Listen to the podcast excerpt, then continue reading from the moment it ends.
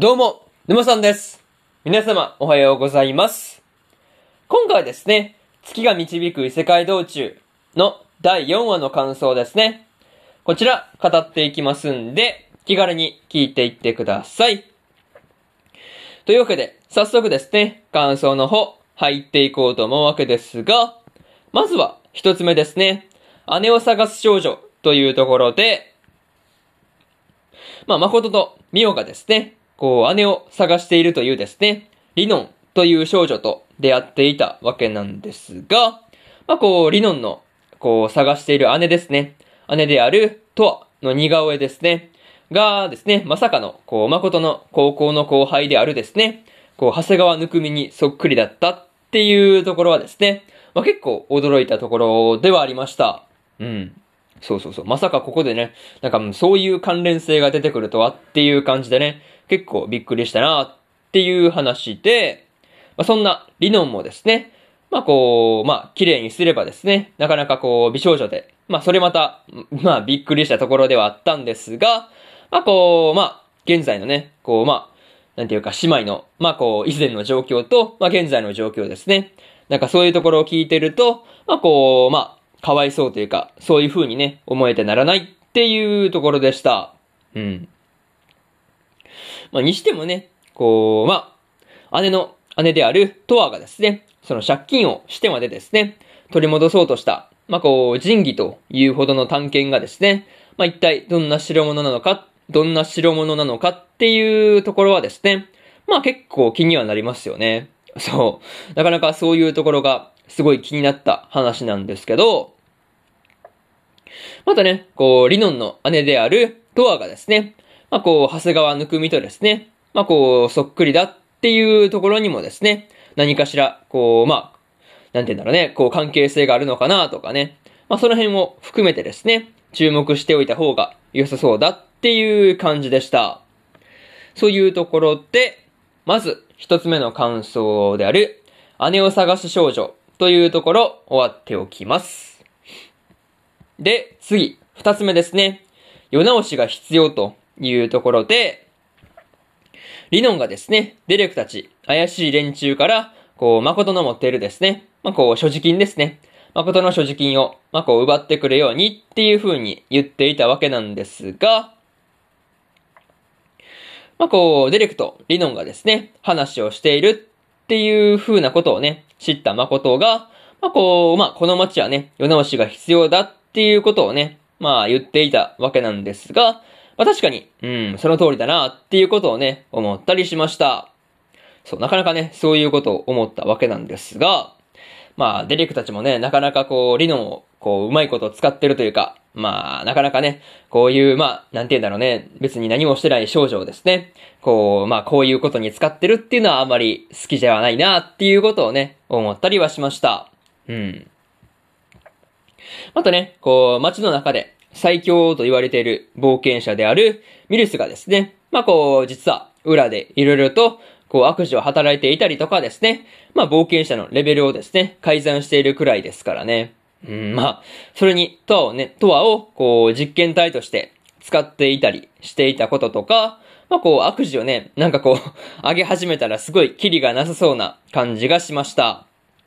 まあでもね、こう、ともえやミオの攻撃をですね、手加減していたとはいえですね、こう、魔道具の力でね、一回は防いでみせたっていうところはですね、まあこう、装備だけはちゃんとしているんだなっていうことは伝わってきました。まあそれを見ればね、うーん、まあ、結構稼いではいそうだなっていうことはね、感じたりしました。まあそういうところで、二つ目の感想である、世直しが必要というところ終わっておきます。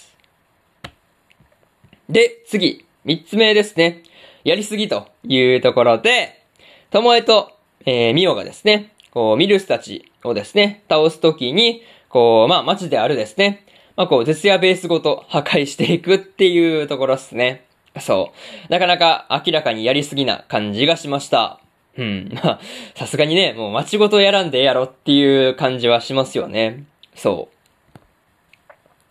まあ、これに関してはですね、誠が反省してこいっていう風にね、まあ、こう、遠くまで、こう、弓でね、飛ばしていっていたわけなんですが、まあ、それはね、うん、わかるような気がしました。うん、まあ、あれだけ破壊しといてね、何もなし、まあ、何も音めなしってするとね、まあ、ちょっとこう、まあ、そういうわけにもいかないっていう感じがありますからね。うん。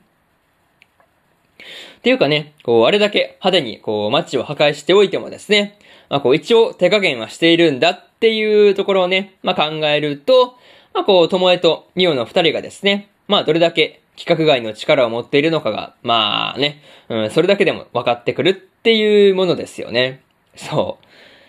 う。なかなかね、そういうことを思ったわけなんですが、まあ、しかもね、ミルスたちをボコった後に、こう、ともえとみおがですね、とは相手にですね、どっちが有能だったかっていうところで揉めている時のですね、まあその時の方が結局ね、こう、まあ街を破壊してしまっているっていうところですね。そう、いわ、まあ必要以上に破壊してしまってるっていう話ですからね。まあ、それに関してはさすがに、まあ良くないよなっていうことは思ったりしました。またね、戦っててこう街を壊しちゃいましたとかだったらね、まあまあまあっていう感じなんですけど、そう、終わってからめちゃめちゃ壊してましたからね。そう。なんかそういうところはね、良くないなっていう風に思ったよって話なんですが、まあでもね、トアとリノンの二人が、こう、無事にね、再会できたっていうのはですね、本当に良かったなという話ですね。そういうところで、三つ目の感想である、やりすぎというところ終わっておきます。で、最後にというパートに入っていくんですが、今回ですね、ともえとみおがですね、ミルスたちを倒すときに、こう、まあ、街であるですね、絶夜ベースごとめちゃくちゃにしてしまったわけなんですが、まあ、あれじゃあちょっと人休めなさそうっていう感じでした。まあね、そういったところを考えるとですね、まあ、トアとリノンたちはですね、まあ、こう、他の街に移る必要がありそうだなっていうことをね、思ったりしました。まあ、にしてもね、ともえとみおがですね、まあ、こう、ミルスに誠を馬鹿にされたっていうことで、まあ、こう、怒った時のオーラですね。まあ、あれがすごかったわけなんですが、まあ、さすがはね、レベル4桁の2人だなっていうことを感じたところです。うん。ただですね、こう、次回の話がどうなっていくのか、今から楽しみですというところで、今回の月が導く異世界道中の第4話の感想ですね。こちら終わっておきます。で、今までにもですね、第1話から第3話の感想ですね、それぞれ過去の放送でね、語ってますんで、よかったら、えー、過去の放送もね、聞いてみてくださいという話と、今日はね、他にも2本更新しておりまして、死神坊ちゃんとクロメイドの第4話の感想と、ブルーリフレクションレイの第16話の感想ですね。この2本更新してますんで、よかったらこっちの2本もね、聞いてみてくださいという話と、明日ですね、えー、明日は3本更新するんですが、チートクス氏のスローライフの第4話の感想と、現実主義勇者の王国再建記の5話の感想とですね、過激少女の5話の感想ですね。この3本、1、2、3と更新しますんで、よかったら明日もですね、ラジオの方聞きに来てもらえると、ものすごく嬉しいですというところで、本日2本目のラジオの方終わっておきます。以上、馬さんでした。それでは次回の放送でお会いしましょう。それじゃあまたねバイバイ